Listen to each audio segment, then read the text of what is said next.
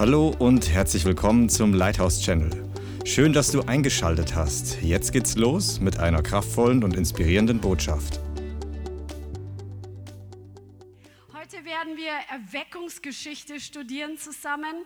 Wir werden das Leben von Charles Finney uns anschauen. Ich war einfach geblastet, als ich mir das angeschaut habe. Aber lasst uns beten, dass wir nicht nur Geschichten hören, sondern dass wir vom Herrn empfangen, von dem, was der Herr durch diesen Mann getan hat, was für heute, für uns heute gilt, dass wir das wirklich nehmen im Geist. Amen. Damit das Gleiche heute in unserer Nation, in unserer Zeit passiert.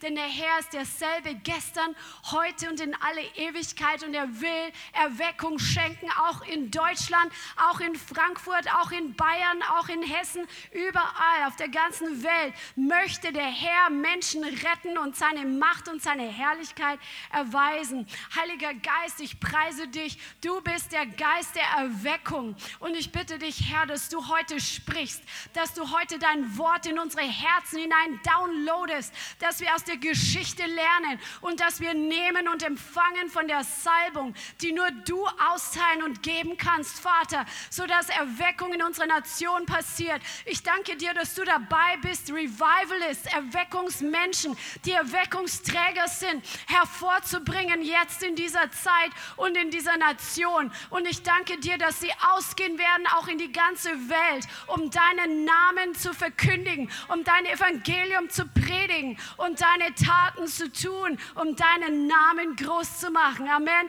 Damit der Himmel bevölkert und die Hölle geplündert wird. Amen. Halleluja. Preis dem Herrn. Come on. Come on. Charles Finney hat, ist 1792 geboren in Amerika. Er hat bis 1875 gelebt, also er war in der Zeit der industriellen Revolution, ähm, hat er gelebt und es, er hatte so einen großen Einfluss wie noch kein Christ vor ihm. Und man schätzt, dass durch seinen Dienst im Endeffekt etwa eine halbe Million Menschen errettet worden sind. Und das, was er hervorgebracht hat, seine Methoden und seine Lehren, die wurden zum Fundament der Erweckungsgottesdienste und Evangelisationsveranstaltungen, wie wir sie heute kennen. Stell dir mal vor, wie der Geschichte geschrieben hat. Wir werden uns nachher anschauen, du wirst sehen, welche Elemente Gott ihm gegeben hat, die wir heute kennen aus Evangelisationen. Die Kraft des Heiligen Geistes wirkte mächtig in ihm, sodass er in den Neuengland-Staaten in Amerika die Kraft und wirkungslose, das Kraft und wirkungslose kalvinistische Denken durch effektive Evangelisation ersetzte. Come on. Und seine Predigten und das Wirken des Heiligen Geistes durch ihn wurde der Katalysator der zweiten großen Erweckung in Amerika. Der wurde geboren ähm, als siebtes Kind von einer Familie, die nicht glaub, geglaubt hat. Also er hat in seiner ganzen Kindheit und Jugend kein einziges Gebet gehört. Ja, also am Tisch seiner, äh, am Essenstisch seiner Familie oder sonst was. Mit 29 Jahren hat er zum ersten Mal in der Bibel gelesen und ähm, ja, er war ein sehr schlaues Kerlchen. Er hat mit 15, 16 Jahren war er schon so schlau und so hat sich so viel Wissen angeeignet, dass er schon als Lehrer im Schulhaus arbeiten konnte. Und dann sind seine, seine Familie umgezogen und ähm, dann begann der Krieg. Und er hatte dann sich überlegt, 1812 in den Krieg mitzuziehen und war dann schon ähm, an der amerikanischen Kriegsflotte, also da ähm, am Hafen. Und dort hatte so viel Schimpfen und Fluchen gehört, äh, wo nirgendwo anders in seinem Leben und auch diese Prostituierten, die da ähm, ihn angesprochen haben, das hat ihn angewidert und er ist nicht in den Krieg gezogen, Gott sei Dank, und hat dann weiter als Lehrer gearbeitet und hat sich viele ähm, Sprachgrundkenntnisse angeeignet.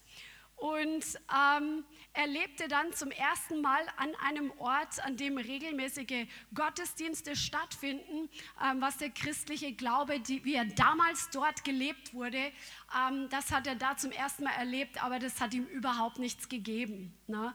Ähm, das hat ihn überhaupt nicht berührt. Die Predigten, die waren furchtbar trocken und ähm, als er 26 war, haben seine Eltern ihn dazu bewegt, in der Nähe, die, in der Stelle im Büro des Richters eine Stelle anzunehmen. Und so ist er Stück für Stück in den Beruf des Rechtsanwalts reingewachsen. Also die hatten da wahrscheinlich nicht so ein krasses Studium wie wir, sondern der ist da einfach reingewachsen. Es hat ihm ganz gut gefallen. Und in der Stadt, wo er damals war, das war Adams, da lernte Charles den Pastor der presbyterianischen Gemeinde der Stadt kennen. Und er fand die Predigten und die Gottesdienste überhaupt nicht interessant. Also das war sehr, sehr trocken und er hat sich aber ganz viel Zeit genommen, mit diesem Pastor zu diskutieren. Und einige Gemeindemitglieder, die haben so mitbekommen, dass der Charles, ähm, dieser Rechtsanwalt, da mit dem Pastor ganz viel diskutiert hat. Und sie haben angefangen, für die Bekehrung von Charles zu beten. Aber der Pastor, der heißt George Gale, der lehnte ab, dass für ihn gebetet wird, weil er es für unwahrscheinlich hielt, dass sich Charles bekehrt. Das muss man sich mal vorstellen. Und Charles ist sogar zu den Gebetstreffen der Gemeinde gegangen und hat sich die Gebete der Leute, wie sie so gebetet haben, angehört. Und es war alles sehr, sehr stark von dem Calvinismus einfach geprägt. Also die haben nicht diese Glaubensgewissheit gehabt, wie du und ich sie heute haben, wo wir das Evangelium gehört haben ähm, und wissen, dass wir eine Entscheidung treffen anhand der, des, was, was die Bibel sagt, sondern die haben geglaubt, dass Gott auserwählt, wer gerettet wird und ähm, das ist von Gott bestimmt und du kannst das gar nicht beeinflussen. Also deswegen haben viele Leute sind in die Gemeinden gegangen und haben religiöse Werke getan, aber am Ende wussten sie gar nicht, ob sie dadurch jetzt gerettet werden oder nicht. Ja, oder, oder ob sie gerettet sind. Also die hatten kein Verständnis von diesem Glauben, der uns rettet. Ja, und äh, Charles, der hat sich immer ausführlicher mit den Gesetzestexten beschäftigt von dem amerikanischen Gesetz damals. Und da hat er bemerkt, dass ganz viele Autoren immer wieder die Bibel zitiert haben, die ähm, als autorative Quelle vieler Prinzipien der Gesetze zugrunde lag. Und das hat ihn so neugierig gemacht, dass er sich die erste Bibel gekauft hat und hat dann alles im Zusammenhang nachgelesen. Er, wollte da, er war hungrig und wissbegierig. Er verstand nicht viel, las aber immer häufiger und mit wachsendem Interesse die Bibel. Und dadurch ist in ihm hat angefangen, was zu passieren. Er wurde innerlich immer unruhiger und immer unruhiger. Und dann kam er zu dem Punkt, wo er immer mehr überzeugt war, dass wenn er sterben würde, dass seine Seele auf keinen Fall in der Verfassung sei, dass er in den Himmel kommen würde.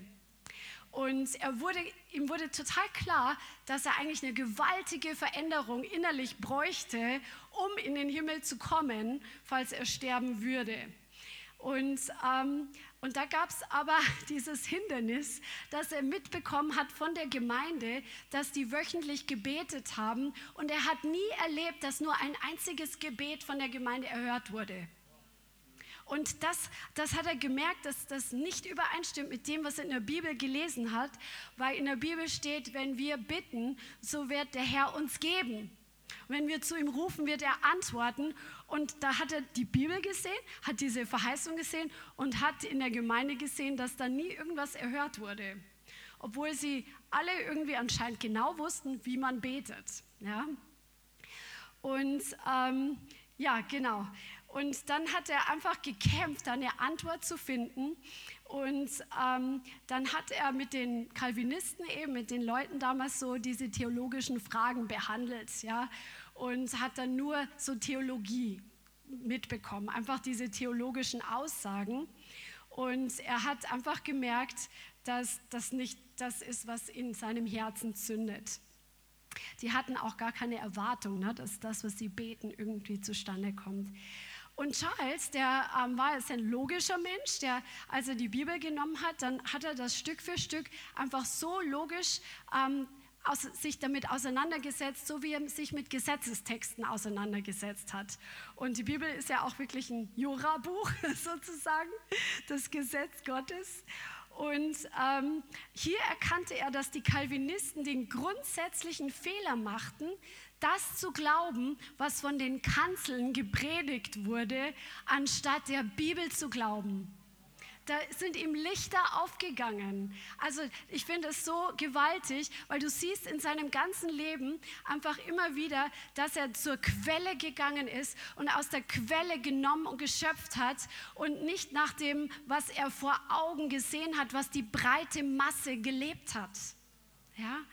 Und ähm, ja, am Ende wusste er, nachdem er die Bibel noch mehr studiert hat, dass er nur zwei Optionen hatte. Entweder Christus so anzunehmen, wie er in der Bibel beschrieben wird, oder weltlichen Konzepten und Zielen zu folgen. Also er wusste entweder, er glaubt komplett der Bibel oder er lebt einfach in der Welt. Und an einem Samstag im Oktober 1821 entschloss sich der 29-jährige Charles, die Frage nach der Zukunft seiner Seele ein für alle Mal zu klären. Er hat gesagt, so, und jetzt habe ich mich so lange damit beschäftigt, ich will das jetzt einmal klären, was mit meiner Seele ist. und er wusste, dass er die Antworten selbst finden musste.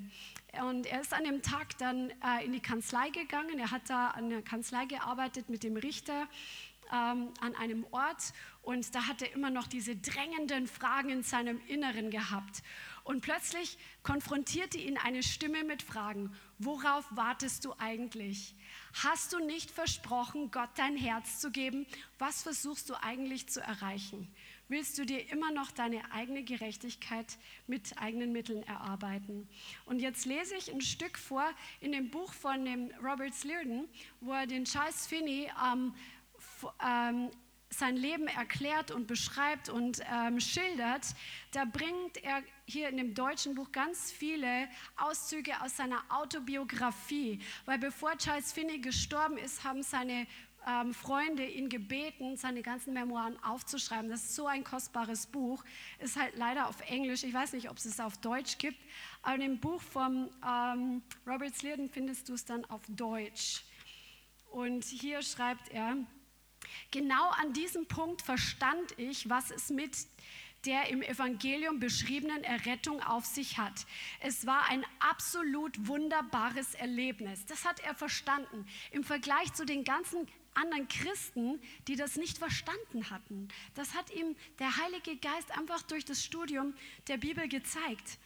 Ich glaube, ich erkannte so deutlich wie nie in meinem Leben, wie umfassend und real die Erlösung durch Christus ist. Ich erkannte, dass das Werk bereits vollendet war und ich keinerlei eigene Gerechtigkeit benötigte, um mich vor Gott angenehm zu machen. Also er hat verstanden, dass diese ganzen Werke, die die anderen getan haben, plus der Unsicherheit, ob sie dann gerettet sind oder nicht, dass das nicht biblisch ist. Und dann ist er in den Wald gegangen, wo ihn keiner beobachten konnte und ähm, hat dann gebetet. Und er hat immer wieder Angst gehabt, dass ihn jetzt jemand sieht, bis dann die Überführung auf ihn kam. So, jetzt bist du auch noch so stolz, dass du ähm, dich schämst vor den Leuten, deine Errettung anzunehmen. Und plötzlich hatte er, wo er sich da mit Gott Zeit genommen hat, lauter Bibelstellen im Kopf. Und dann hat er gesagt, Herr, ich nehme dich beim Wort, dass wenn ich dich vom Herzen suche, du mich hörst. Also er hat angefangen, diese Verheißung aus dem Wort im Glauben zu nehmen. Und das war revolutionär zu dem, was er in seinem Umfeld gesehen hat. Und er hielt sich an den Verheißungen aus dem Wort Gottes fest und nahm sie persönlich für sich in Anspruch und ging dann zurück in die Stadt. Und er dachte, wenn ich jetzt wirklich bekehrt bin, dann werde ich das Evangelium predigen. Und dann wurde ihm plötzlich bewusst, dass diese ganze Verzweiflung über den Zustand seiner Seele plötzlich von ihm gewichen war. Also es war wie so eine Last, die von ihm dann abgefallen ist und ähm, sein Herz war nicht mehr von dieser eigenen Bewusstsein der Sünde geplagt. Ja? Und, aber er hatte immer noch so leicht gezögert zu glauben, ob er jetzt wirklich verändert worden ist. Und dann war er mittags im Büro an dem gleichen Tag und der Richter war nicht da. Und dann hat er sich seine Bratsche genommen und hat angefangen zu spielen und geistliche Lieder zu singen. Und auf einmal hat er angefangen so zu weinen. Und es war, als ob sich sein Herz in ein Meer von Tränen verwandelt hätte. Jedes Wort bewegte ihn so tief, dass er sein Instrument zur Seite legen und aufhören musste zu singen. Und er hatte einen Frieden in sich und die ganze Schuld und die ganze Angst und die ganze Verdammnis, die in den letzten Monaten einfach so gedrückt hat, das war komplett weg. Und dann schreibt er über seine eigene Errettung. Das ist einfach so gewaltig. Ähm, er schreibt, äh, dass er wie Jesus gesehen hat und dass, ja, dass ich dem Herrn Jesus Christus von Angesicht zu Angesicht gegenüberstand, so war es mir. Ich hatte weder während der Begegnung noch in der Zeit danach zu irgendeinem Zeitpunkt den Eindruck, dass sich die Dinge nur in meinen Gedanken abspielten. Also es war eine reale Begegnung, ein reales Encounter mit Jesus. Im Gegenteil, mir schien es, als würde ich ihn sehen, wie ich jeden anderen Menschen auch gesehen hätte. Er sagte nichts, blickte mich aber auf eine Weise an, dass ich den Eindruck hatte, ich würde gleich vor ihm niederfallen. Ich fiel ihm zu Füßen und schüttete mein Herz vor ihm aus. Ich weinte laut wie ein Kind und bekannte ihm so viel, wie mein lautes Schluchzen zuließ. Ich hatte den Eindruck, meine Tränen strömten wie Bäche über seine Füße, kann mich aber nicht an das Empfinden erinnern, ihn berührt zu haben. Und ähm, das geht dann weiter und weiter. Und ähm, dann schreibt er, Worte können die wunderbare Liebe nicht beschreiben, die in mein Herz ausgegossen wurde. Ich weinte laut vor Freude und Liebe. Und ich weiß nicht, wie ich es beschreiben soll, aber ich brüllte förmlich die unaussprechlichen Ströme hinaus, die sich aus meinem Herzen ergossen. Diese Wellen kamen immer wieder über mich, wieder und wieder, eine nach der anderen, bis ich rief, ich sterbe, wenn diese Wellen weiterhin über mich gehen. Ich sagte, Herr, ich kann es nicht mehr aushalten, aber ich hatte keinerlei Angst zu sterben. Und was er hier auch beschreibt, man kann davon ausgehen, dass es wirklich, dass er mit dem Heiligen Geist getauft war. Er spricht jetzt nicht, ähm, ich habe seine, seine Biografie noch nicht gelesen, aber nicht deutlich über die Zungensprache, aber über unaussprechliche Seufzen und über diese Erfüllung. Und er spricht auch immer wieder über zum Beispiel den Geist des Gebets oder die Kraft des Heiligen Geistes. Also man kann davon ausgehen, dass er sehr wahrscheinlich mit dem Geist Gottes wirklich erfüllt war. Und als er da so in seinem, in seinem Office war, in seinem Büro, ähm, ist ein besorgtes Gemeindemitglied gekommen, um nach Charles zu gucken und ähm, hat dann noch einen Gemeindeältesten dazugeholt. Und als Charles dann anfing zu erzählen, was ihm widerfahren war, und die waren ja alle nicht sicher, ob sie gerettet sind, kam der Geist Gottes über diesen Ältesten und der musste plötzlich unkontrolliert lachen. was Charles dann auch immens verunsichert hat, weil er konnte das ja überhaupt nicht einordnen. Und in derselben Nacht kam immer wieder etwas Zweifel über seine Errettung auf und dann im nächsten Moment wallte diese Liebe wieder über ihn, sodass alle Zweifel komplett weggewischt wurden. Und er wusste einfach, er ist ein neuer Mensch. Er ist nicht mehr verloren, sondern gerettet. Und ähm, dann hat er sofort angefangen auch zu evangelisieren. Am nächsten Tag ging er in die Kanzlei und hat erstmal mit dem Richter Wright gesprochen, seinem Arbeitgeber, und der war aufgrund des Gesprächs so aufgewühlt, dass er das Büro verlassen hat und ähm, hat sich später aufgrund dieses Gesprächs dann bekehrt. Und dann kommt ein Mandat, ein Mandant, der äh, ein Diakon der Gemeinde war, ins Büro und der wollte für eine Verhandlung mit dem Charles eine Vorbesprechung machen und sagt zu ihm, Herr Finney, ist Ihnen klar, dass meine Verhandlung um 10 Uhr beginnen soll? Ich nehme an, Sie sind vorbereitet. Und Charles sagt zu ihm, ich habe von Jesus Christus, dem Herrn, einen Vorschuss erhalten, sodass ich seine Sache vertreten muss. Ihres Falles kann ich mich daher nicht annehmen. Der Diakon guckte ihn erstaunt an und fragte, was er meinte. Und dann erzählt ihm Charles von seinem Bekehrungserlebnis und dass er jetzt das Evangelium predigen wolle. Und der Diakon, der ließ den Kopf hängen, verließ das Büro und er war so tief getroffen, dass er sich sofort aufmachte, um die Sache selber in, zu regeln, wegen der er vor Gericht gegangen war. Und dann ging er nach Hause und hat sein Leben Gott neu hingegeben. Ja, und die Menschen in seiner Umgebung, die haben einfach durch diese kraftvolle Bekehrung und durch diese tiefe persönliche Veränderung, haben sie gemerkt, dass die Kraft Gottes in seinem Leben war. Und Charles, der hat einfach diesen Geist des Glaubens gehabt, würde ich jetzt in unserer Sprache sagen, weil er hat einfach die Verheißungen genommen und er hat es kompromisslos einfach geglaubt, was Gott in seinem Wort sagt und er hat es im Gebet einfach beansprucht. Come on. Und er ließ da nicht ab, bis er in seinem Herzen die Gewissheit spürte, dass Gott sein Gebet erhört hat. Also das siehst du schon, da seht ihr schon die ersten Schritte, weil er war ein Mann des starken Gebetes. Das, ähm, das ist wirklich die Quintessenz auch mit aus dem, was wir aus seinem Leben lernen können.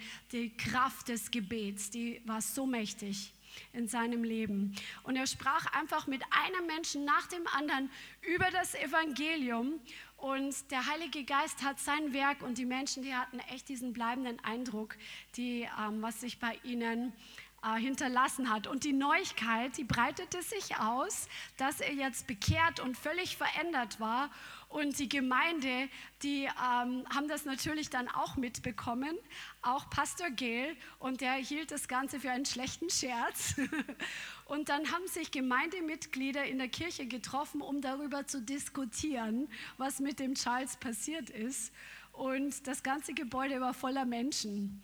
Und dann ist Charles dazugekommen, ist an die Kanzel getreten, weil er war irgendwie auch Chormitglied und ähm, fing an, wie er herausgefunden hat, ähm, dass Glaube von Gott kommt und wie ihn seine Erfahrung am Tag zuvor überzeugt hat. Und ähm, er erzählt einfach, worauf sein Glaube gegründet war. Von der Kanzel, vor dieser ganzen Versammlung.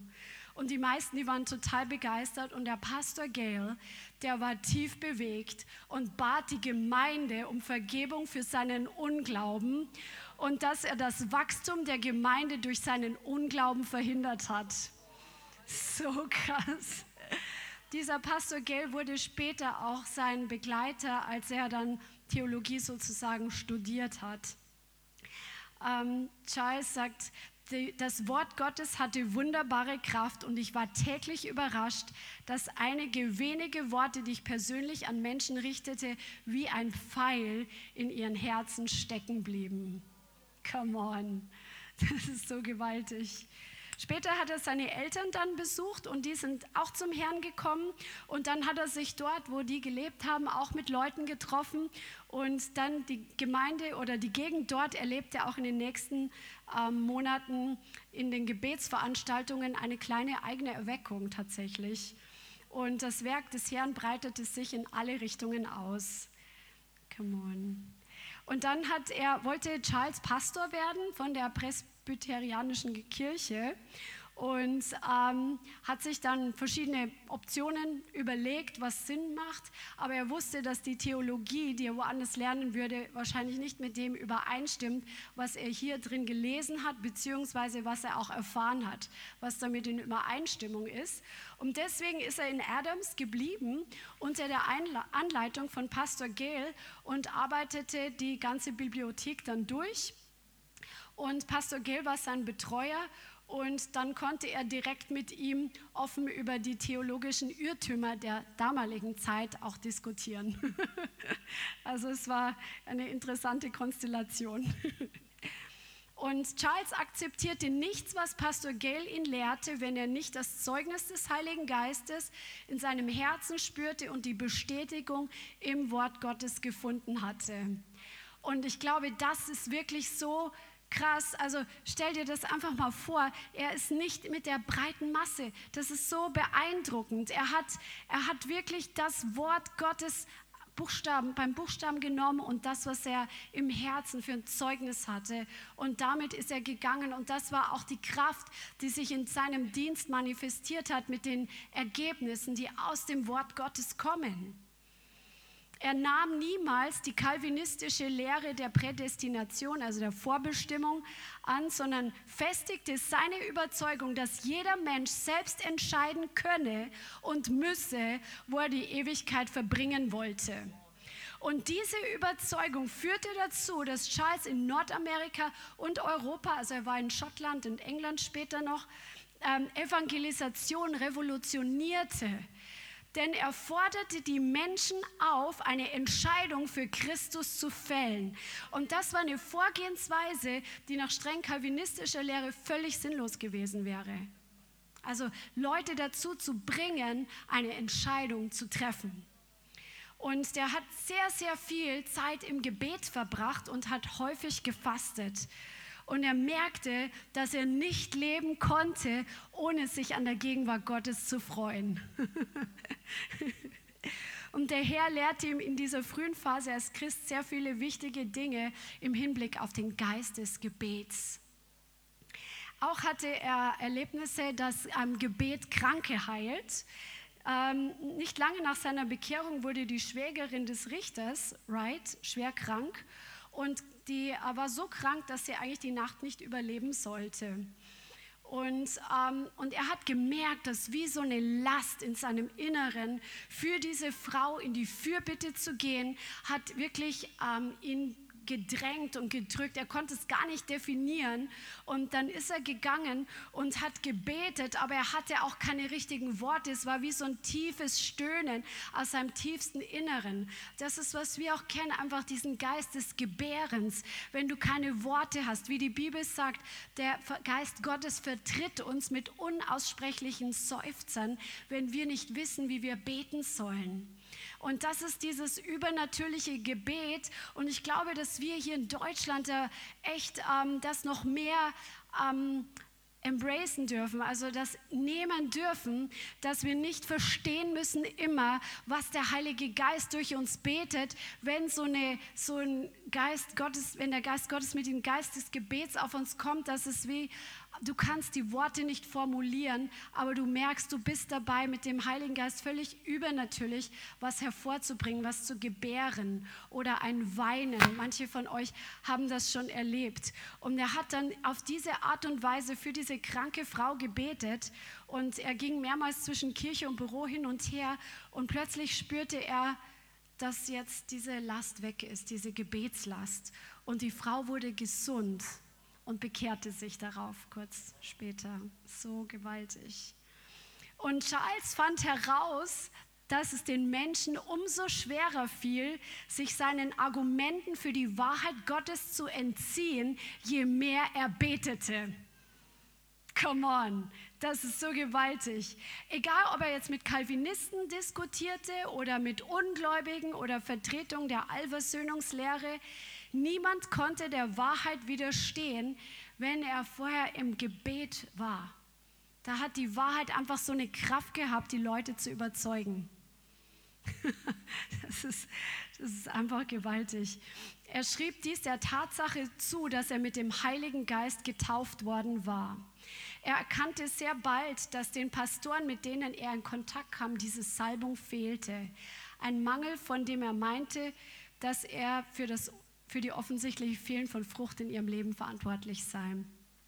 Und jetzt lese ich euch mal kurz vor, was er in seinen Memoiren schreibt darüber. Als Christus seine Apostel beauftragte, hinauszugehen und zu predigen, sagte er ihnen, sie sollen in Jerusalem bleiben, bis sie mit Kraft aus der Höhe bekleidet würden. Diese Kraft war, wie jedermann weiß, die Taufe des Heiligen Geistes, die am Pfingsttag auf sie ausgegossen wurde.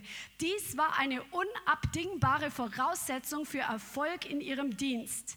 Ich dachte weder damals noch denke ich heute, dass diese Taufe lediglich die Kraft war, Wunder zu wirken. Die Kraft, Wunder zu wirken und die Gabe des Sprachengebets waren lediglich Zeichen, die bezeugen sollten, dass sie wirklich von Gott beauftragt worden waren.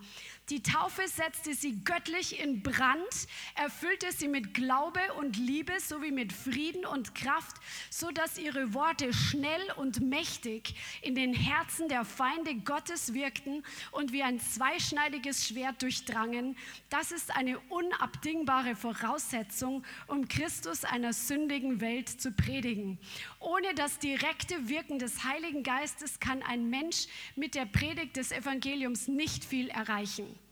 Das heißt, dass seine Spekulationen und Theorien weit hinter einer echten Verkündigung des Evangeliums zurückbleiben werden, wenn er das Evangelium nicht als etwas Erfahrbares predigt und das Christentum nicht als eine Angelegenheit des Herzens präsentiert.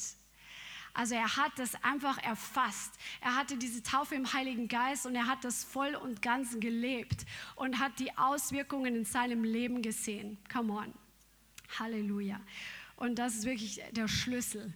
Und dann kam 1824 der Ältestenrat ähm, nach Adams, um zu prüfen, ob Charles ordiniert werden konnte.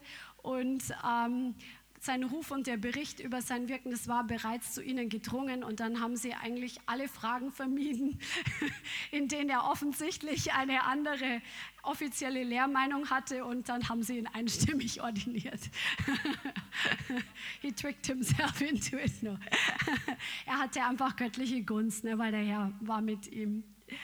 Und ähm, Charles, der wollte nicht in einer, einer, etablierten Gemeinde dann predigen und hat zuerst für eine Missionsgesellschaft im Staat New York gearbeitet. Dann hat er geheiratet und zwei Tage ähm, nach der Hochzeit fuhr Charles zurück nach Evans Mills und dann war geplant, dass er mit seiner frisch verheirateten Ehefrau, mit der Lydia, eine Woche später nach Evan Mills umzieht und dann ist Erweckung ausgebrochen und er ist erst ein halbes Jahr später zu seiner frisch verheirateten Frau zurückgekehrt. Krass. Die war aber, die war wirklich, die stand hinter ihm. Ne? Die sind auch später zusammengereist. Also die ist dann nicht abgefallen in der Zwischenzeit oder so. ja, und sein Predigtstil, der war anders. Ja? Sein Predigtstil unterschied sich deutlich von dem seiner Zeitgenossen, auch durch seine juristische Ausbildung. Was er gemacht hat, er hat sich nicht auf eine erhöhte Position gestellt, so wie die meisten, sondern ähm, ebenerdig. Und dann sprach er zu der Versammlung, als ob er zu den Geschworenen reden würde, damit sie eine Entscheidung fällen. So hat er mit denen geredet, weil er wollte die Leute ja zu einer Entscheidung bringen. Das war ja komplett was Neues. Das gab es damals nicht. Und er hat normale Sprache benutzt und ähm, hat Alltagsbeispiele zur Illustration benutzt. Er hat auch nicht das Bedürfnis gehabt, Leute zu beeindrucken. Ähm, man hat zu ihm zum Beispiel gesagt, du redest so, als säßest du zu Hause in deinem Wohnzimmer. Und Ihm ging es einfach darum, dass Leute eine Entscheidung für Jesus treffen und er hat sich von diesem Ziel nicht abbringen lassen. Und in den ersten zehn Jahren seines Dienstes hat er sich keine Predigtnotizen vorher gemacht. New Challenge. Was er gemacht hat, er hat sich unter den Leuten aufgehalten, um zu erfahren, was die Leute beschäftigt und bewegt und hat gebetet, hat viel Zeit im Gebet verbracht und hat sich mit dem Wort gefüllt. Und dann hat er den Text genommen, den Gott ihm aufs Herz gelegt hatte, und dann hat er einfach gepredigt, wie der Heilige Geist ihn geleitet hat. und dann hat er gesagt, wenn ich nicht göttlich inspiriert predige, dann weiß ich nicht, was ich predige. Er erregte auch deshalb Aufsehen, weil er verkündigte, dass seine Zuhörer Frieden mit Gott und Gewissheit ihre Errettung finden könnten. Er half den Menschen, Verantwortung für ihre eigene Errettung zu übernehmen. Come on. Da war zum Beispiel eine Story, da ist eine Frau und die hatte sich ähm, der Allversöhnungslehre, ich weiß nicht genau, was die glauben, da hatte ich echt keine Zeit, aber es ist auf jeden Fall eine Irrlehre, die nicht mit der Bibel übereinstimmt. Ähm, hat die geglaubt und hat sich dem angeschlossen, weil ihr Mann das wollte. Und die hat den Charles gehört und hat sich dann für Jesus entschieden, ist gerettet worden. Und ihr Mann wurde so sauer, dass er mit der Pistole in den Gottesdienst gekommen ist und wollte Charles töten. Mitten in der Predigt sank er auf seinem Platz in sich zusammen, stöhnte und schrie, als senke er hinab in die Hölle. Und nach dem Gottesdienst halfen ihm seine Freunde nach Hause. Und am nächsten Tag kam dieser auf der Straße auf Charles zu und umarmte ihn und wirbelte ihn durch die Luft. Jeder Widerstand war von ihm gewichen und er fing dann an, Frieden mit Gott zu suchen. Also Gott hat sich so zu ihm gestellt und er hatte auch wirklich krassen Widerstand. Also es gab in manchen Städten richtige Gruppen, die sich versammelt haben, um gegen den Charles anzugehen, weil er ist wirklich angeeckt und natürlich der Teufel, dem passt es ja nicht, wenn Leute jetzt Gewissheit des Glaubens bekommen, sich bekehren und so weiter in Evan Mills ähm, ist, hat Charles einen Menschen getroffen, der nachher mit ihm sehr stark gedient hat und das ist der Daniel Nash. Ähm, viele schreiben von ihm als Papa oder Vater Nash.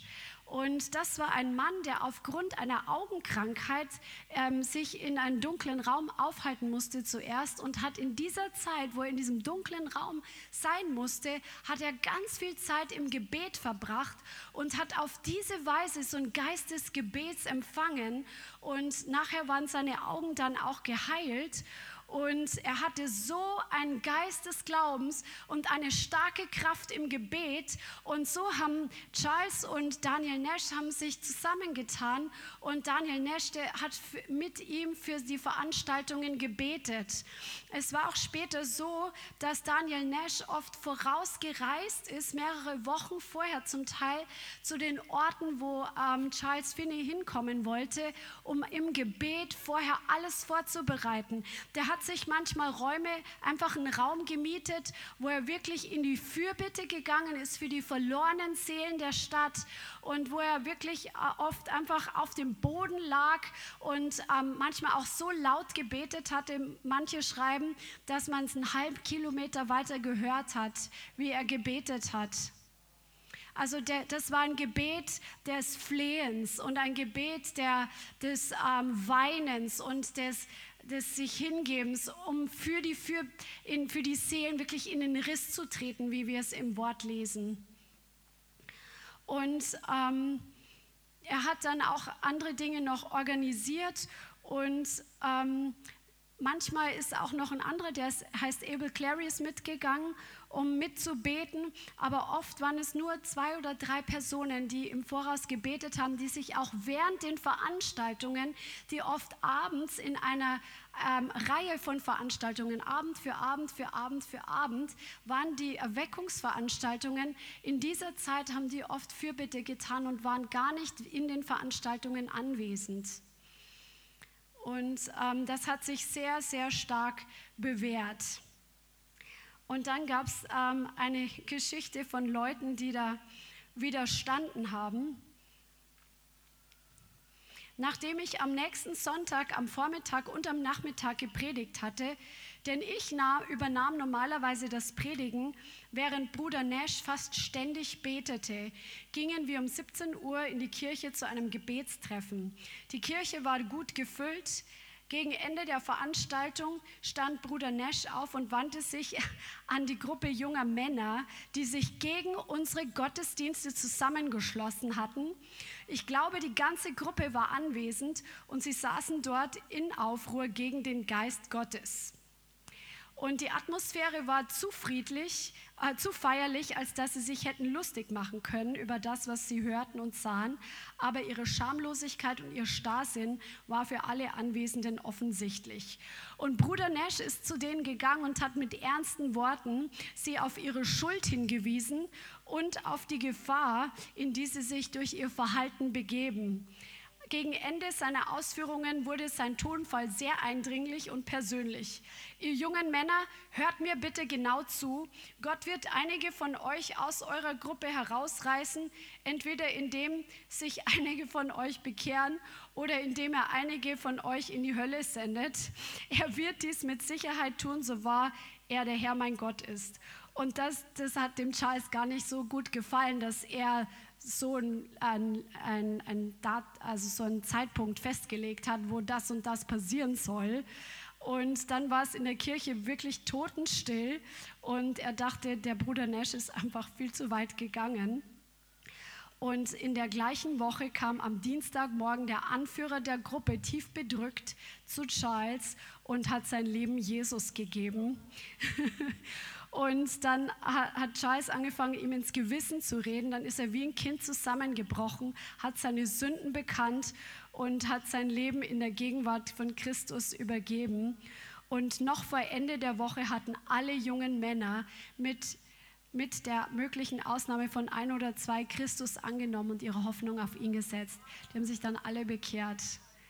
Also die haben sich auch nicht gescheut, die Dinge wirklich ganz ähm, so direkt anzusprechen. Aber das war sogar dem Charles ein bisschen zu krass. Aber es hatte ja eine gute Frucht. Amen. Ja, wir, ähm, wie wir wissen, ähm, Charles, der hatte einige Feinde und ähm, bekannte Prediger, die fanden seine Methoden nicht gut. Die fanden das barbarisch und ungehobelt. Die haben ihn aggressiv genannt, die haben ihn manipulativ genannt. Und er hatte nämlich auch eine Methode, was er in Rochester, wo die größte Erweckung dann später war, auf die wir noch zu sprechen kommen, hat er Bänke vorne aufgestellt für die the anxious seat, also für die Besorgten, die um ihr Seelenheil besorgt waren. Und am Ende des Gottesdienstes hat er ähm, dann den Leuten gesagt, die da vorne saßen, einfach zufällig saßen, die sollen jetzt dahinter gehen und vorne sollen sich die hinsetzen, die jetzt Seelenheil, um ihr Seelenheil bekümmert sind. Also so wie wir es heute kennen von den Altarrufen. Ne?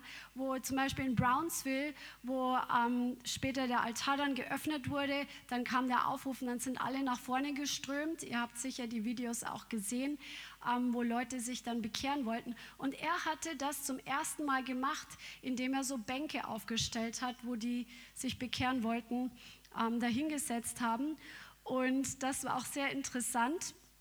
Ähm, da, der hat dann Leute ausgebildet, die dann mit denen gebetet haben, bis sie ihr, ihren Frieden mit Gott gefunden haben. Also richtig cool, so wie Ministry-Team. Ja, also seine Gegner, die haben ihn angegriffen, die haben äh, Berichte über ihn geschrieben, die haben Falschmeldungen und Übertreibungen in die Zeitung gesetzt und sie zeichneten Charles mit einer Karikatur als Inquisitor seiner Zuhörer also richtig übel, und bezichtigten ihn, dass er seine eigene Person in den Mittelpunkt stellen wollte, obwohl das überhaupt nicht bei ihm war, dass er Menschen in emotionale Warnzustände versetzte, um sie zu sich zu ziehen. Also, wo Erweckung ist, ist auch Verfolgung, wir sehen es in der Bibel. Und genau, und dann ähm, kommen wir jetzt zu der Erweckung in Rochester. Das ist ähm, in dem Staat New York. Und dort wurde ähm, Charles eingeladen. Er wurde in viele Städte eingeladen und ist dort hingereist. Er ist sehr oft mit dem Pferd unterwegs gewesen. Da gab es auch einen Kanal. Ähm, und da war das Reisen nicht so einfach wie heute.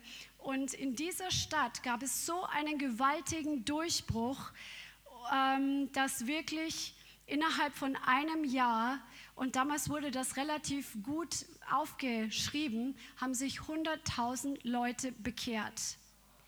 Obwohl die Stadt ungefähr nur 10.000 Leute als Einwohner hatte.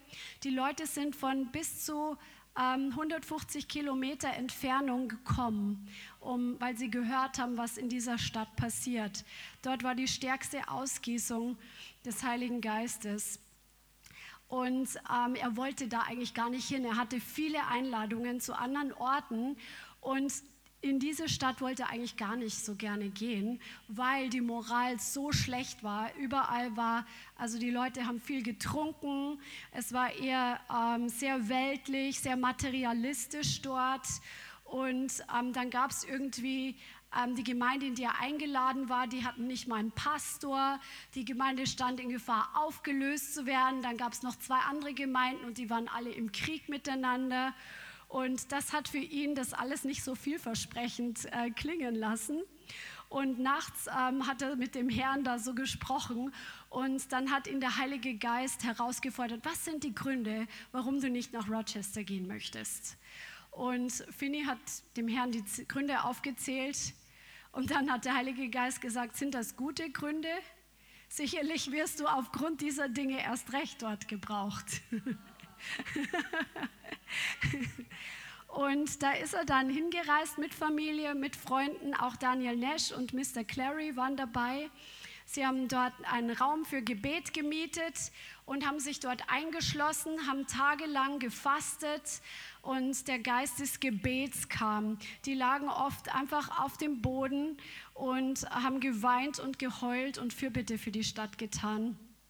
Und das war nämlich seine, die Strategie, die Gott ihm gegeben hat. Mächtiges Gebet und machtvolle Austeilung des Wortes. Die zwei Dinge, das hat wirklich Erweckung überall freigesetzt. Und dann hat er sich oft mit einflussreichen Menschen in der Stadt getroffen, ähm, in die Städte, in die er gegangen ist, auch dort, hat Meetings festgesetzt und ähm, predigte dann jeden Abend, hatten die ihre Veranstaltungen und sonntags hat er dreimal gepredigt. Und tagsüber hat er sich mit Leuten getroffen, die um ihre Seelenheil bekümmert waren und hat mit ihnen gesprochen. Und eine der ersten Bekehrungen in dieser Stadt, das wie ein Dominoeffekt einfach sich ausgewirkt hat, war, da war eine einflussreiche Frau, Frau in der Stadt und sie war besorgt um ihre eigene Seele, aber sie wollte ihren weltlichen Lebensstil nicht aufgeben. Und nach ihrem Treffen mit Finny wurde sie so stark überführt, dass sie ihr Leben Jesus gegeben hat und diese High Society Frau hat dann Freunde und Familie eingeladen und die sind dann gekommen und ihr Einfluss bewirkte, dass die Meetings sehr, sehr schnell wuchsen und dass Leute wirklich aus der Ferne kamen. Also Gott gebraucht manchmal einfach auch Schlüsselpersonen oder Schlüsselsituationen. Das kennen wir auch zum Beispiel bei der Bay Revival. Da war ja diese Heilungen, Heilung von der Delia Knox, als sie aus dem Rollstuhl aufgestanden ist. Das war so ein Schlüsselerlebnis, was ganz viel positive Wellen geschlagen hat. Und so macht es der Herr manchmal. Schlüsselmenschen, Schlüsselsituationen, Schlüsselheilungen.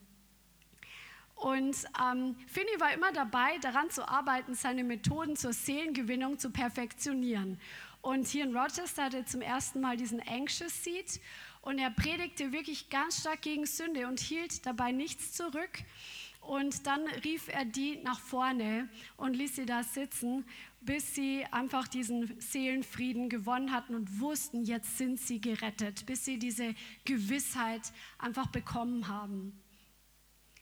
Und ähm, dann war es so, dass in Rochester einfach die Ergebnisse so massiv waren, dass die Kritik ganz, ganz weit zurückgedrängt wurde. Also ähm, ihr kennt ja manche von euch sicher das Buch Onkel Toms Hütte.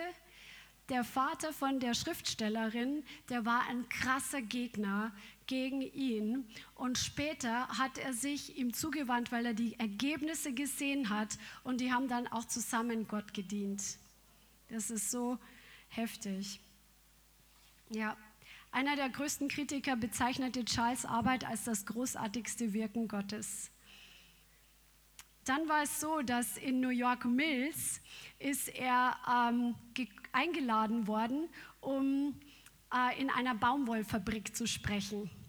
Und dann ist er hineingegangen und da war so eine Frau und die war irgendwie ähm, agitiert, also ähm, ärgerlich und hat mit einer anderen getuschelt. Und Finney hat überhaupt kein Wort gesagt. Er ist in diese Fabrik hineingegangen und hat nur gesehen, dass die agitiert waren und hat sie dann einfach nur angeschaut. Und dann durch seinen Blick hat der Heilige Geist einfach angefangen zu wirken und diese Frau hat angefangen zu zittern, angefangen zu weinen und ähm, unter die Überführung von Sünde zu kommen die war voll unter Überführung. Und dann hat jemand neben ihr angefangen zu weinen und dann noch jemand und dann noch jemand, ähm, bis der Fabrikbesitzer oder derjenige, der den Laden betrieben hat, gesagt hat, also lass die Arbeiter jetzt mal ihre Arbeit sein. Also es ist jetzt wichtiger, dass wir uns um die Seelen kümmern und hat Fini dort predigen lassen. Und in dieser Fabrik haben sich ganz, ganz viele Leute bekehrt von den 3000 Arbeitern dort. Das ist so gewaltig. Er wusste auch, dass er ohne Gebet nichts tun kann. Und ähm, in Rochester war es so, also damit ihr seht, was die Erweckung für Einfluss und für Veränderung hervorgebracht hat. Da war so viel Betrunkenheit, es gab viele Nachtclubs, es gab Immoral, ähm, Materialismus Und später war eine heilige Atmosphäre in den Gebäuden. Die Gefängnisse waren über Jahre relativ leer. Es wurden weniger Polizisten und Richter benötigt. Bars mussten aus Mangel an Besuchern schließen. Die Kriminalitätsrate sank beachtlich um zwei Drittel. Mhm. Und die Gefängnisse wurden äh, von Insassen radikal ähm, reduziert. Und für die nächsten 20 Jahre ist die Stadt um das Dreifache gewachsen, aber die Kriminalität ging eben um diese zwei Drittel zurück. Das sind die Auswirkungen von Erweckung, wenn Menschenleben wirklich verändert werden, wenn wirkliche Buße passiert. Und diese Erweckung, die hat alle Gesellschaftsschichten ähm, komplett ähm, durchdrungen. Führungskräfte aus öffentlicher Verwaltung, Geschäftsleute, Lehrer, Ärzte, Anwälte, Farmer, Fischer, Ladenbesitzer, Tagelöhner. Viele Läden und Fabriken wurden an bestimmten Abenden geschlossen, damit die Leute an den Gottesdiensten teilnehmen konnten. Das ist doch gewaltig. Dann waren Frauen aus der Gemeinde, die gingen von Haus zu Haus und haben für Leute gebetet und haben sie eingeladen. Und dann war auch eine Situation in einer Highschool, da waren die Schüler über den Zustand ihrer Seelen so bekümmert und so betrübt, dass sie dem Unterricht nicht mehr folgen konnten. Und der Rektor der Schule, der hat dann gesagt, genauso wie der Fabrikbesitzer, das ist jetzt zweite, zweitrangig, die, das Seelenheil ist jetzt wichtiger. Dann haben die den Charles eingeladen in die Schule, um zu predigen. Und ähm, er hat den Schülern gepredigt. Fast alle Schüler wurden errettet, auch der Rektor. 40 Schüler wurden später Pastoren. Bekommst du vielleicht ein bisschen Vision, was Erweckung ist? Come on. Und er hat den guten Wein bis zum Schluss aufbewahrt. Come on. It's possible today. Es ist heute noch möglich. Man konnte weder durch die Straßen gehen noch einen Laden aufsuchen, ohne die Menschen im Vorbeigehen über den Glauben sprechen zu hören. Schnapsbrennereien wurden geschlossen, der Sonntag geheiligt, die Herzen der Menschen öffneten sich für das Wohltätige und sie lebten für das Gute. Come on. Und diese Erweckung, die wurde zum Höhepunkt dieser zweiten großen Erweckung und zum Funken, der später nationale Erweckung auslöste. Und ähm, das hat sich dann mit großer Geschwindigkeit in den USA ausgebreitet. Und die Kritik ähm, ja, wurde, ging massiv zurück. Genau. 1500 Erweckungen in naheliegenden Städten kamen aus dieser Erweckung in Rochester hervor. Dann ist der Papa Nash gestorben am Ende des Jahres 1831 und vier Monate später hat Charles seinen Reisedienst beendet und hat eine Stelle als Pastor angenommen, weil er hat zehn Jahre als Evangelist treu gedient und ähm, gearbeitet und hat sich kaum Ruhe gegönnt. Also nur wenige Tage hat er sich Ruhe gegönnt und er war wirklich ähm, sehr ausgepowert sozusagen. Ähm, aber er ist noch lange nicht zur Ruhe gekommen. Also es ging, sein Dienst ging ja noch weiter. Und außerdem hat er sich auch ein bisschen mehr darum gekümmert, dass sein Familienleben eine geordnete, ähm, ja, mehr in Ordnung kommt, sodass da mehr Ordnung für die Kinder da ist, für die Kindererziehung, dass seine Frau da auch unterstützt hat. Und ähm, er hat dann in New York City regelmäßig vor 1500 bis 2000 Menschen gesprochen. Ähm, und von Mai bis Juni zum Beispiel des Jahres hat er an 70 aufeinanderfolgenden Abenden gesprochen. Ja, und hat seine Gemeindeglieder, Mitglieder dann angewiesen, wie sie mithelfen können. Und das fand ich auch sehr interessant. Er wies seine Gemeindemitglieder an, sich im ganzen Kirchengebäude zu verteilen und die Augen offen zu halten, um die Menschen zu finden, die durch die Predigt wirklich berührt worden waren und sich nach der Predigt, wenn möglich, mit ihnen zu unterhalten und mit ihnen zu beten. Sie hielten sich treu an das, was ihnen gesagt worden war und waren in jedem Gottesdienst sehr aufmerksam, um zu erkennen, wen das Wort Gottes berührt hatte. Ihr Glaube war so stark, dass sie ihre Furcht überwinden und mit jedem sprechen konnten, von dem sie spürten, dass er vom Wort Gottes angerührt worden war. So bekehrten sich sehr viele Menschen. Sie wurden dann in diese besonders vorbereiteten Räume gebracht, wo wir mit ihnen sprechen und beten und damit die Resultate jeder Predigt sammeln konnten. Voll interessant. Er hat also, er war nicht nur sozusagen, wie es bei manchen in der Geschichte war, so der Starprediger, sondern er hat andere Leute damit reingenommen, um sie zu schulen, sie zu mentoren, dass der Herr sie gebraucht. Und das ist der, das Reich Gottes, das ist Teamwork. Ich finde das richtig genial.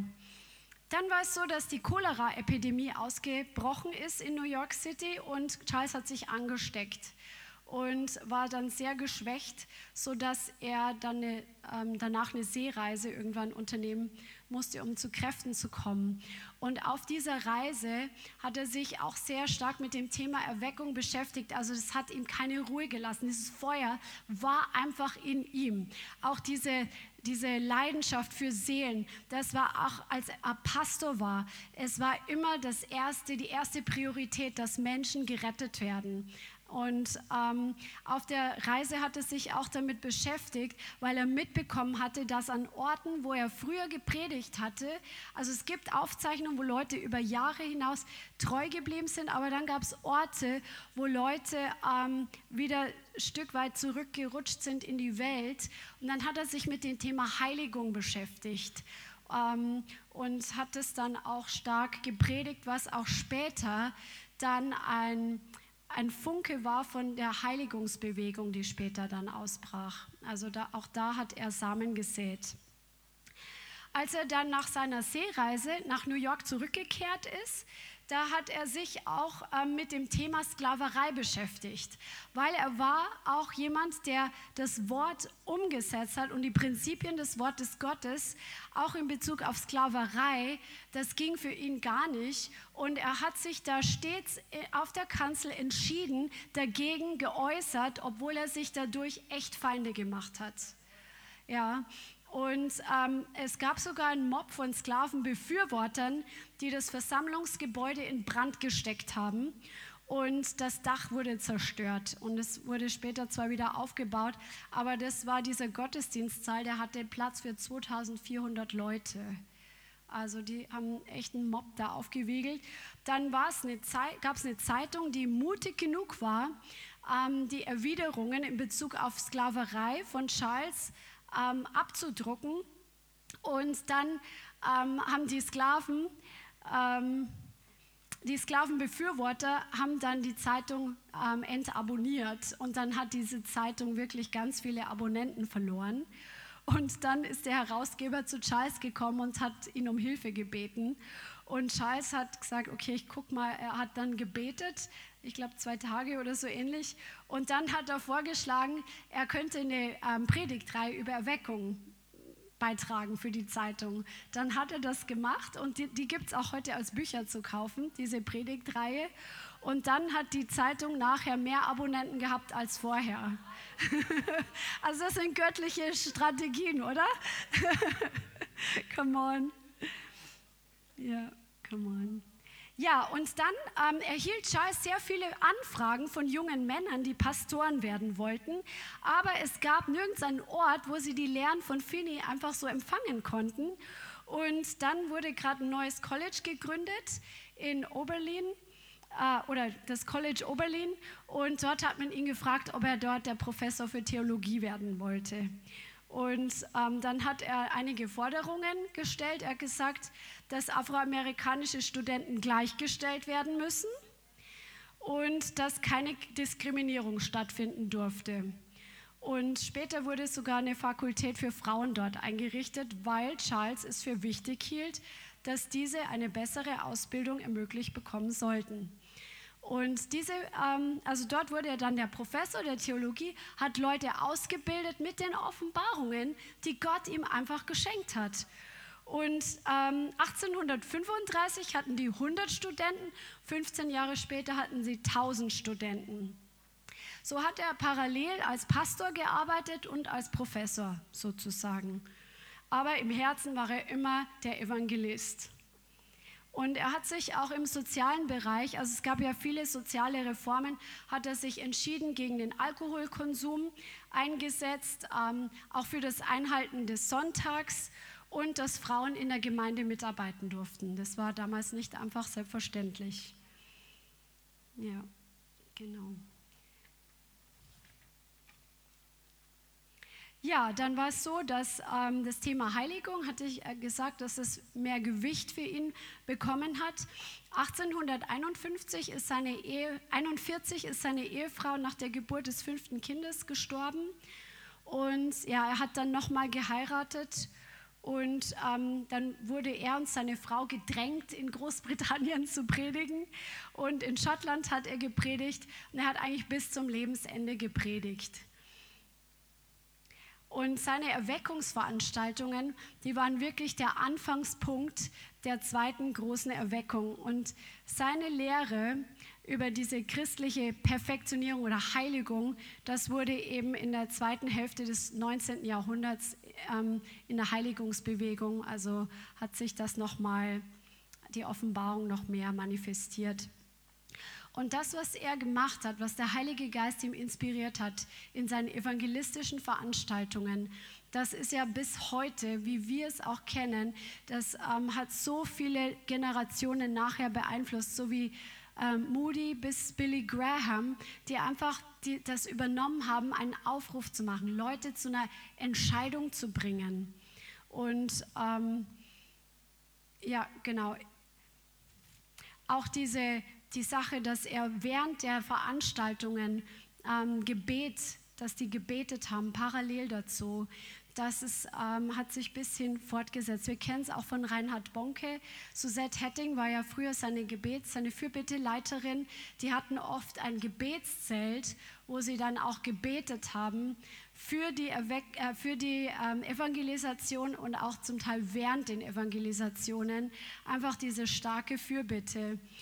Und ähm, später hat er dann sein Amt als ähm, Präsident des Colleges niedergelegt und hat aber bis zum Lebensende in Oberlin noch gepredigt und seine Memoiren geschrieben. Was ich persönlich aus, dieser, aus seinem Leben gelernt habe, und ich glaube, das möchte der Heilige Geist bei uns auch ganz neu ähm, ins Bewusstsein rücken, ist einfach dieser Geist des Gebets. Er schreibt immer wieder über den Geist des Gebets. Ich weiß, wir als Gemeinde, wir beten sehr viel, aber ich glaube, dass der Herr da noch eine neue Dimension hinzufügen möchte, wie das Wort in Hesekiel 13, Vers 5 sagt.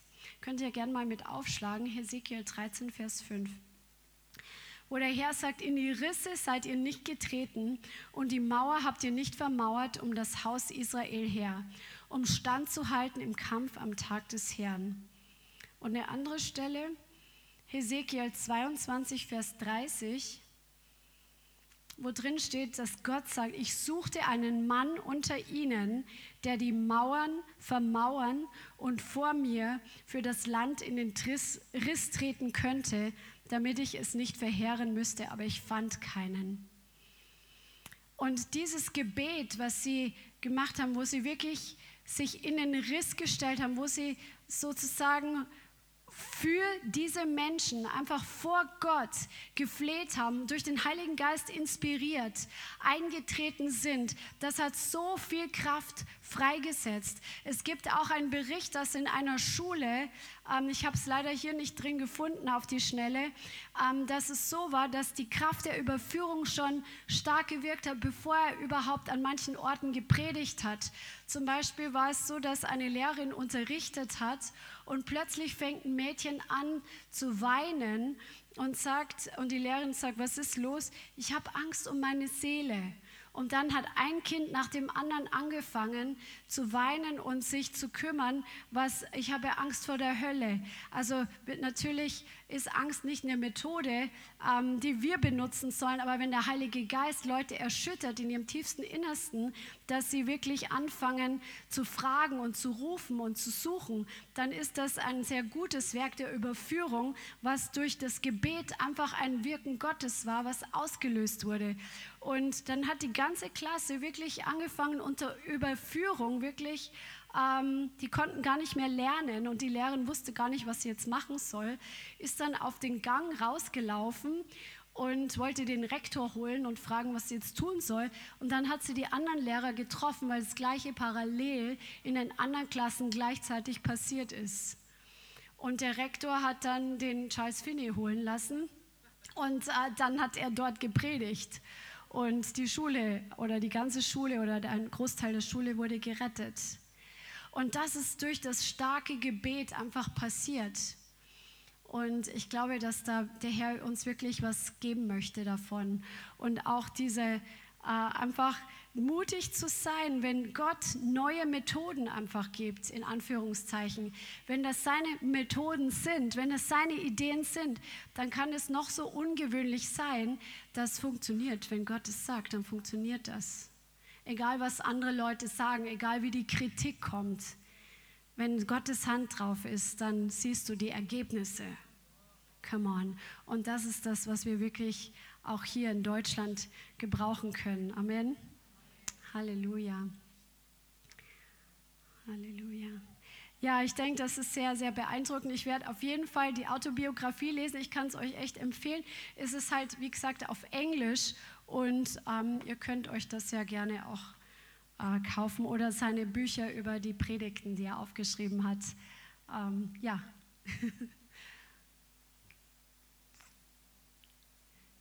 Ja. Genau, also sehr beeindruckend, vor allem einfach die Auswirkungen, ne, dass wie das wie ein Lauffeuer sich verbreitet hat. Und was auch so ein Kennzeichen war, dass Leute einfach so eine starke Überführung hatten. Also die haben wirklich, die waren so überführt von ihrem verlorenen Zustand und von ihrer Sünde und haben dann so lang Gebet empfangen oder mit den Leuten gesprochen und gebetet, bis sie wirklich gemerkt haben, jetzt hat sich was verändert. Jetzt habe ich die Gewissheit, ich bin gerettet. Haben sie ihre Sünden bekannt und bis sie Frieden mit Gott hatten. Ja, Amen. Ja. Halleluja. Ich möchte noch ein paar abschließende Gedanken euch weitergeben. Grund, auch besonders für die, uh, unsere Freunde und Gäste, die online zuschauen. Ich glaube, es ist absolut wichtig, immer wieder mal sich damit zu beschäftigen, was ist Erweckung, was hat Gott schon getan, was möchte er tun, was kann er tun. Es ist eine Strategie des Feindes, relevante Information dem Volk Gottes vorzuenthalten. Versteht ihr, was ich meine? Also das ist auch ein, das ist heutzutage sogar ein Informationskrieg, politisch, wirtschaftlich, gesellschaftlich. Information ist eine Waffe. Und im geistlichen Bereich ist Information eine Waffe zwischen Licht und Finsternis. Der Teufel möchte uns nicht wissen lassen, dass in der Zeit der Geschichte der Menschheit und des Volkes Gottes schon wirklich hammerartig gewaltige Dinge passiert sind. Der möchte dich oder mich oder dich hier in dieser Gemeinde in der Perspektive lassen, dass es so, ja, in Deutschland geht man nun mal in eine Gemeinde, sei es jetzt 50 oder 500 Leute, und das ist halt Sonntag für Sonntag so. Vielleicht noch eine Bibelstunde, vielleicht mal ein Gebetsabend dazu. Und das sind dann schon das, was intensive Christen angeht. Aber wenn du liest und hörst oder Videos siehst von den neueren Erweckungen, was auch immer, es gibt so viel mehr und der Feind möchte, dass wir uns nicht damit beschäftigen. Der möchte vor allem, dass wir das nicht glauben. Der möchte unseren Kopf voll machen von Kritik diesbezüglich und er möchte unser Herz voll machen von Gleichgültigkeit. Ja, komm, haben schon viele erzählt. Und, und das ist eigentlich das, was schade ist. Weißt du, es gibt so viele Christen, die geisterfüllt sind, die hungern danach, ein Wort Gottes zu empfangen und eine Prophetie. Und am besten eine Prophetie über Erweckung. Oder eine Prophetie, dass Gott in Deutschland was Besonderes tut. Oder in einem anderen Land. Wie viele von uns mögen das nicht gerne hören? Ja? Aber dann ist es so, dass wir gerne diese Prophetien hören und sagen, ach schön, jetzt wird Gott was tun. Ja, ja, ja. Ach ja, oh, da, da bricht eine Flut herein oder da passiert dies oder jenes. Ja, Halleluja. Und dann prüfen wir die Propheten, ob sich das irgendwann die nächsten paar Jahre erfüllt. Und wenn es sich nicht erfüllt, dann werden wir sauer und sagen, auch, auch falsch. Stattdessen, dass wir eine Prophetie zum Beispiel als ein Anlass sehen, vor Gott zu gehen und sagen, hey, Gott hat größere Pläne, jetzt sind wir dran als Werkzeug und Katalysator, damit sich diese Prophetie erfüllt. Und ich meine, wenn du das liest, ich Gottes generell ist nur ein Buch, es gibt so viele Erweckungsprediger. Das, das war ja einer der einflussreichsten geistlichen Leiter der Second Great Awakening der zweiten große Erweckung ist ja ein bisschen schwaches Wort. Bei Erweckung, es gibt ein Englisch Revival und Awakening. Revivals sind diese lokalen Ausgießungen, wo Gott Mächtiges wirkt. Eine Gemeinde, vielleicht eine Stadt, bestimmte Zeit. Eine Awakening ist etwas, was das ganze Land oder eine riesige Gesellschaft, riesige Flächen erwischt hat. Das Gleiche könnte man, man könnte so einen ganzen Abend machen über äh, George Whitfield und John Wesley. Die First Great Awakening. Ja? Also was die durchgepflügt haben, ist unfassbar. Also ich weiß nicht, wie viele Meilen John Wesley auf den, die haben gesagt 40.000 Meilen und noch mehr ist auf, nur am Pferd geritten. Der George Whitfield hat pro Woche, ich weiß nicht, wesentlich, jeden Tag zwei, dreimal gepredigt. Der ist dann auch halb ausgebrannt, der musste dann langsamer machen. Aber nur das hat die Leute getrieben. Und das ist ja nicht nur, dass sie sagen, okay, ich arbeite sehr, sondern die Leute haben sich bekehrt, der Heilige Geist hat gewirkt und sie hatten auch mächtig viele Kritiker. Die wollten die Leute umbringen. Der George Whitfield, der, der, das war übrigens gar nicht so viel früher, 1700, ich denke, wenn ich nicht verkehrt dran bin, 1725 bis 45 sowas ungefähr. Das waren 80, 90 Jahre vorher. Also nicht im Mittelalter. Und der George Whitfield hat in, in England gepredigt und plötzlich Zehntausende von Leuten in diesem Park, oder nicht Zehntausende, aber ungefähr, zehn, also Tausende, bis zu Zehntausend. Und dann wollten die Leute umbringen. Er verrutscht seine Perücke, die hatten damals diese barocken weißen Dinger, so wie die Richter. Das war damals normal, ja. Das war, das war übrigens damals schon eine, eine Kuriosität, dass ein Pfarrer, also ein Pastor, ein amerikanischer Priester, auf die vor die Kirche geht, auf die Friedhofsmauer sich stellt und zu predigen anfängt. Da kamen die ganzen Leute zusammen. Das waren Revolutionäre, die gehen aus der Kirche raus und predigen draußen. Und das musst du erst mal wissen. Weil einige von euch denken, ja, es ist alles immer so gewesen. Wir gehen natürlich auf die Straße raus und viele andere Christen auch. Also könnten wir wesentlich mehr sein. Aber für dich ist das nicht mehr revolutionär. Damals war das unerhört. Was ist heute unerhört? Wo ist deine Grenze? Wir brauchen diesen Glauben. Gott möchte den Glauben in uns hineinsehen. Und er möchte dich widerstandsfähig machen gegen die Kritiker, gegen die Widerstände. Dass die, was weiß ich, ähm, damals bei Azusa Street oder hier Zeitungsartikel geschrieben haben, was auch immer. Und darum geht es jetzt gar nicht. Ich glaube, dass es nicht jetzt gleich so kommen muss. Aber das Feuer, er möchte uns Glauben geben. Glauben. Und wenn wir gleichgültig sind, wenn das uns nicht interessiert, wenn dich lieber die Predigten interessieren, wie komme ich weiter oder, oder äh, wie, wie, wie komme ich zu meinen Segnungen und wie, wie, wie Finanzen und dies und jenes und mein ganzes Leben so und dann irgendwie bin ich glücklich in der Gemeinde. Weißt du, Erweckung ist das, was Gott glücklich macht. Erweckung bedeutet, ist nicht nur Entertainment für, für besonders feurige Christen. Das bedeutet, dass die Gemeinde wieder zurückkommt auf den Level und den Maßstab, den Gott möchte. Weil wir alle sind bezüglich der Apostelgeschichte und vielen anderen Sachen noch weit unter dem Maßstab Gottes. Und wenn Gemeinden anfangen, zusammenzukommen, zu beten für die Verlorenen, wenn die Gemeinden zusammenzukommen und sagen, ich hunger und dürste, nicht damit wir einfach noch ein bisschen mehr Bless me haben, obwohl das ein Segen ist, wir sollen das empfangen, aber wenn du zusammenkommst und sagst, Herr, manifestier dich, zu Zeichen und Wunder, gib mir die Kühnheit, lass das passieren, dann kommen wir zurück zu den Werken, die der Herr vorbereitet hat. Und das ist eine Sache, die ist nicht nur berufen für ein paar Prediger, sondern du bist da total mit drinnen. Gott möchte, dass du mit reinkommst.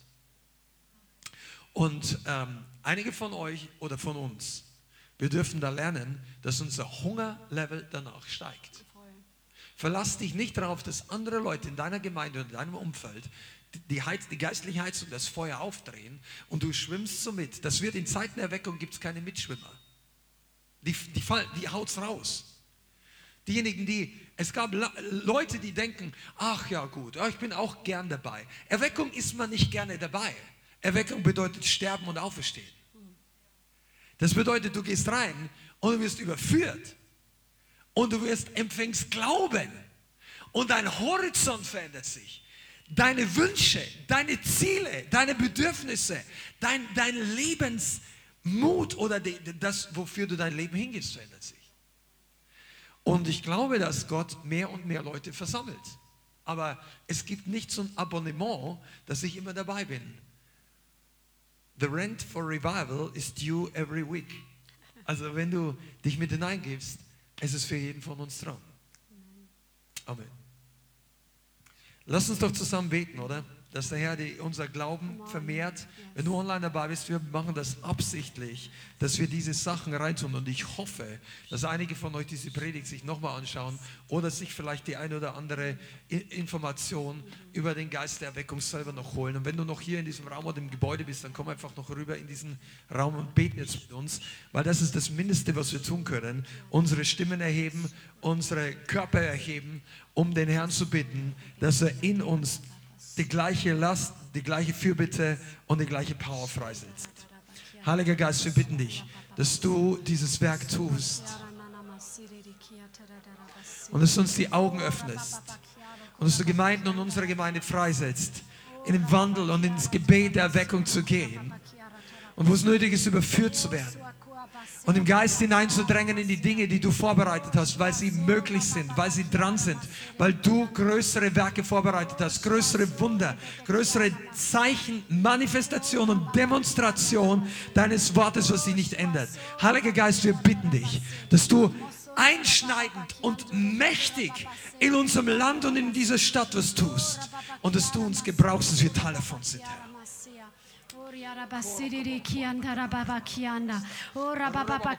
Vater, wir bitten dich in Jesu Namen, dass du ein Geistesgebet über uns ausgehst, auch in Deutschland. Vater, über dein Leib in Deutschland, dass du über uns hier vor Ort auch in Geistesgebets und des Flehens ausgehst. Wie nie zuvor, dass wir wirklich nicht nur für uns selber beten und dass wir vorankommen, sondern dass wir in den Riss treten für die Verlorenen, dass wir in den Riss treten für diese Nation. Ich bitte dich, Vater, dass der Geist des Gebärens und des Flehens einfach ausgegossen wird über uns in einer ganz neuen Dimension. Und Vater, ich bitte dich, dass du es uns gibst, dass wir in einer neuen Glaubenshaltung vorangehen und dein Evangelium predigen. In Jesu Namen, Vater, komm du und gieß den Geist der Überführung aus über Deutschland, über uns. In Jesu Namen, dass wirklich Überführung stattfindet, wenn dein Evangelium gepredigt wird. Vater, tu es nochmal, was du immer wieder in der Geschichte getan hast, in unserer Zeit, in unserer Nation, in Jesu Namen. Und gebrauche uns, um dein Reich voranzutreiben und deinem Namen Ehre zu machen. In Jesus' Name. Vielen Dank fürs Zuhören. Wir hoffen, die Botschaft hat dich inspiriert und weitergebracht. Diese und noch mehr Botschaften findest du auch als Livestream auf unserem YouTube-Channel, zusammen mit Live-Worship und vielen bewegenden Zeugnissen. Wir würden uns freuen, wenn du auch mal in unserem Gottesdienst vorbeischaust. Alle Infos dazu findest du auf unserer Webseite, auf Facebook oder Instagram. Links dazu findest du in der Beschreibung. Schreib uns gerne dein Zeugnis oder dein Gebetsanliegen unter info at lighthouse.center. Tschüss und bis zum nächsten Mal.